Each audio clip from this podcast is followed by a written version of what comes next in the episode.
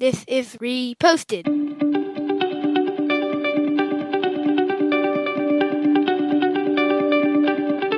Every morning, Larry and I dig into a quote or idea that has caught our eye. Our hope is that our chat inspires you to never stop thinking and possibly challenges you in a new way.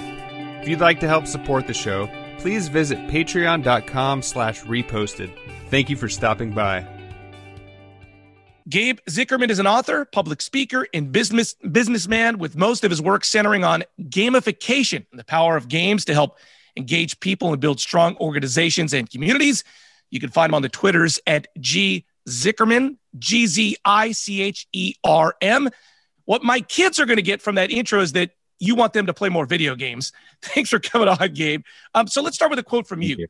Games are the only force in the known universe that can get people to take actions against their self interest in a predictable way without using force.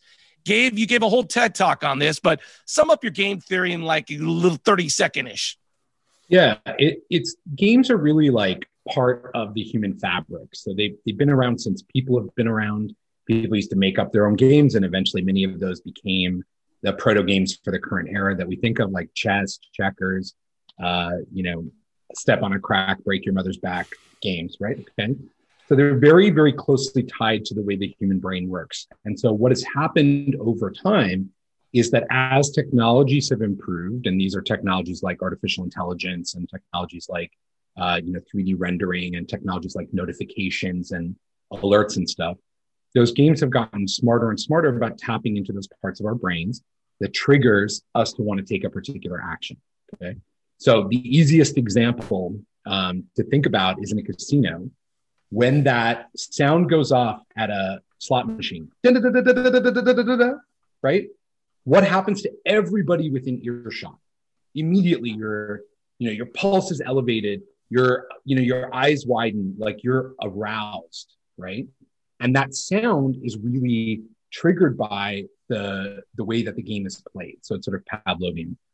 And other kinds of games and interactions have become much more sophisticated, right? Instagram is a much more sophisticated game than a slot machine and so on and so forth. So, you know, now we're, some people talk about us being slaves to the algorithm, but I often feel like we're, you know, actually slaves to the game at this point. You had mentioned your TED talk was a few years ago, and you said, Do kids have ADD or is the world too slow? And I mean, back then, the world was a lot slower than it is now. Do you have yeah. a different thought on that kind of paradigm now than you did when you had the talk? I, I mean, I think it's sort of come to pass, right? The, all the hand wringing about AD, ADD, because during that time, that's what we were really, that was a big concern for parents was that sudden spike in ADD that appeared, you know, in the mm-hmm. early 2000s, late 90s. And, you know, I think that the concern about that has somewhat receded. Um, and of course, coronavirus threw everything under the bus, right? All of the ideas that we had about reducing screen time went out the window as soon as we had to deal with our children 24 hours a day, seven days a week for months on end. And it's like, please take this device and please go use it. Um, you know, so so there's like a uh, circumstances create context. But I think that what we are finding and what we will continue to find is that, particularly in education, game based education, computer based education that uses gamification is more adapted to keeping kids with ADD um, uh, engaged and functional. And there's a few reasons for that if you want to get into why that works. But uh, I know this because I saw the movie War Games in the 80s. The only way to win global th- th- thermonuclear war is not to play. And I got to be yeah. honest with you, with my wife and kids, they're so damn competitive. The only way to win a game with them is not to play. So please tell me the gamification theory is that it's not just about winning, but it's also the actual how you play the game. Oh, it's it's winning is so so winning is one of the most misunderstood ideas in game design. Okay, and the average layperson thinks that all games are about winning because that's kind of how games are presented to us, right? As the as the content. And I think one of the best examples of this that I can think of why winning is not the point of all games is Monopoly.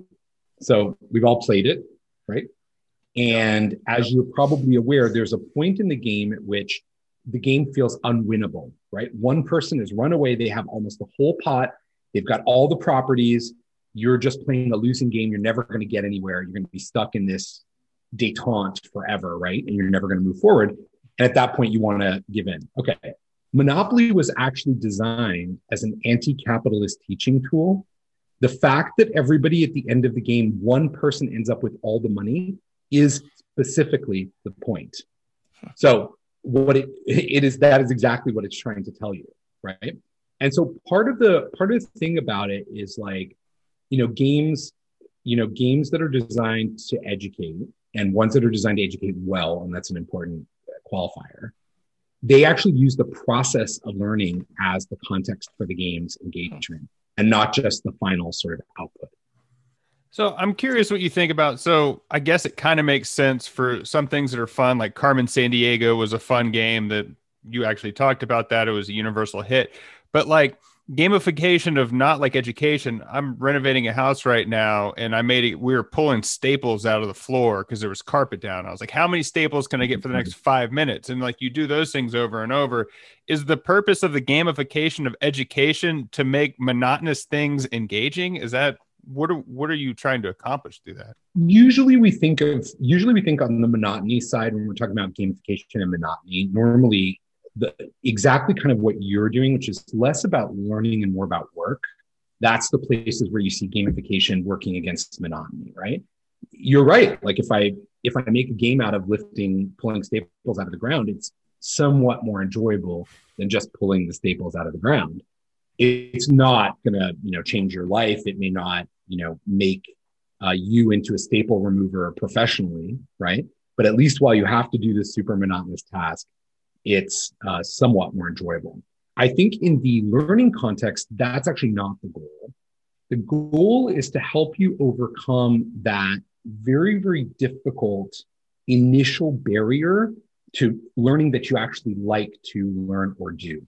And I think the easier example to think about here is physical fitness. So if you're starting off like me, kind of a chubby person who's not very fit, uh, and you want to start working out, that first six to eight weeks, it's a bear. It is awful. You are exhausted. And if you're really taking it seriously, you're not eating the things that you used to eat. You can't go out with your friends at night, assuming no pandemic. You can't, you know, you're sore. You're not sleeping properly, all the all the kinds of things. So the, at the beginning of learning a new habit or skill or ability, there is a learning curve, and that learning curve can be very, very demotivating for people. That's the point at which most people sort of quit. And so one of the things that you do with gamification in contexts like health and like education is you're trying to sweeten that time as much as you possibly can so that the person gets through it and gets to the other side of it where they realize, oh, I actually enjoy it. Let's let's switch to the business part of that. When a company brings you in to talk about gamification, what are you encouraging business to do? Is it to train employees with games, empower them? What's kind of the main thing you use with gamification? So the single biggest application for gamification, um, you know, in the professional world is really the learning um, piece of it, and that's that's why we, you know learning is this recurring theme, and it's got the same sort of issues. You know, companies have invested literally tens of billions of dollars in uh, learning management systems and courses. Any employee working for any company with more than right now, let's say 400 employees, probably has an online learning system that the company is paid for that offers the employee free classes to learn all kinds of different things, sometimes related to their job, sometimes there's general improvement. And many larger companies will also give you uh, money to go get an advanced university degree if that's a thing that is uh, applicable to their business. The take rate for those services is surprisingly low it's very low utilization product, right? You're lucky if one digits worth of a percentage of an employee population takes an online class that's not mandatory, right? So you can make the best effort to, you know, give your employees or give your constituents a tool for self-improvement. But if you don't actually make that process fun, engaging, rewarding, compelling from the jump, then no matter how much free stuff you throw at people, they're not going to take it. They've got plenty of other things they can do. Everyone has a smartphone in their pocket. If I don't want to learn right now, I can watch any one of 1 million TV programs that are available to me on demand from seven different service providers who are happy to have me watch them 24 hours a day. So when you're creating something that's meant to make people better, children or adults, you have to be playing at that level. you've got to be thinking about the quality of your experience, the engagement of your experience at the same level that Instagram is thinking about it, that Netflix is thinking about it, that Apple is thinking about it. Do you have an opinion on what the future of games is going to be? Like you talked about Apple, sorry, Instagram and just apps competing for your attention. Are people going to gravitate away towards a console and do stuff more on their smartphones, or is a traditional like Xbox still going to engage people? Right, right, right now, here's what I would say. Right now, we're in the middle of the continued um, breakneck expansion of the video game business. I mean, I remember when I first got into the video game industry in 1998. Uh, I joined as the director of marketing for the industry's three big um, developer trade outlets Game Developer Magazine, Game Developers Conference, and Gamasutra.com.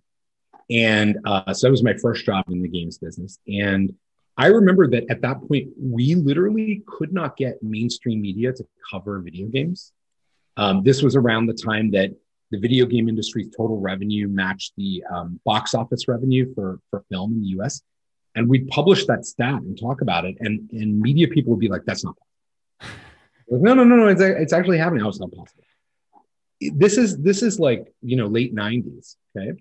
At that point we viewed games as being something you did in your basement that antisocial boys right very specifically antisocial boys did in the basement of their parents apartment who were non-functional humans uh, and so on so th- just think about how much that's evolved right now we understand completely every part of the population is playing games. Grandma's playing games, infants are playing games, certainly adults are playing games. We're all playing differently, but we're still in the high expansion mode. So to answer your question, at this point, I think the rising tide is lifting all boats. Long term, I I believe very strongly that the idea of a standalone game, so something that is like different from reality and you literally go into it, will become an increasingly complicated, convoluted, uh, expertise driven product area. Mm-hmm. So it'll be a little bit like the difference between driving any car and driving a Formula One car.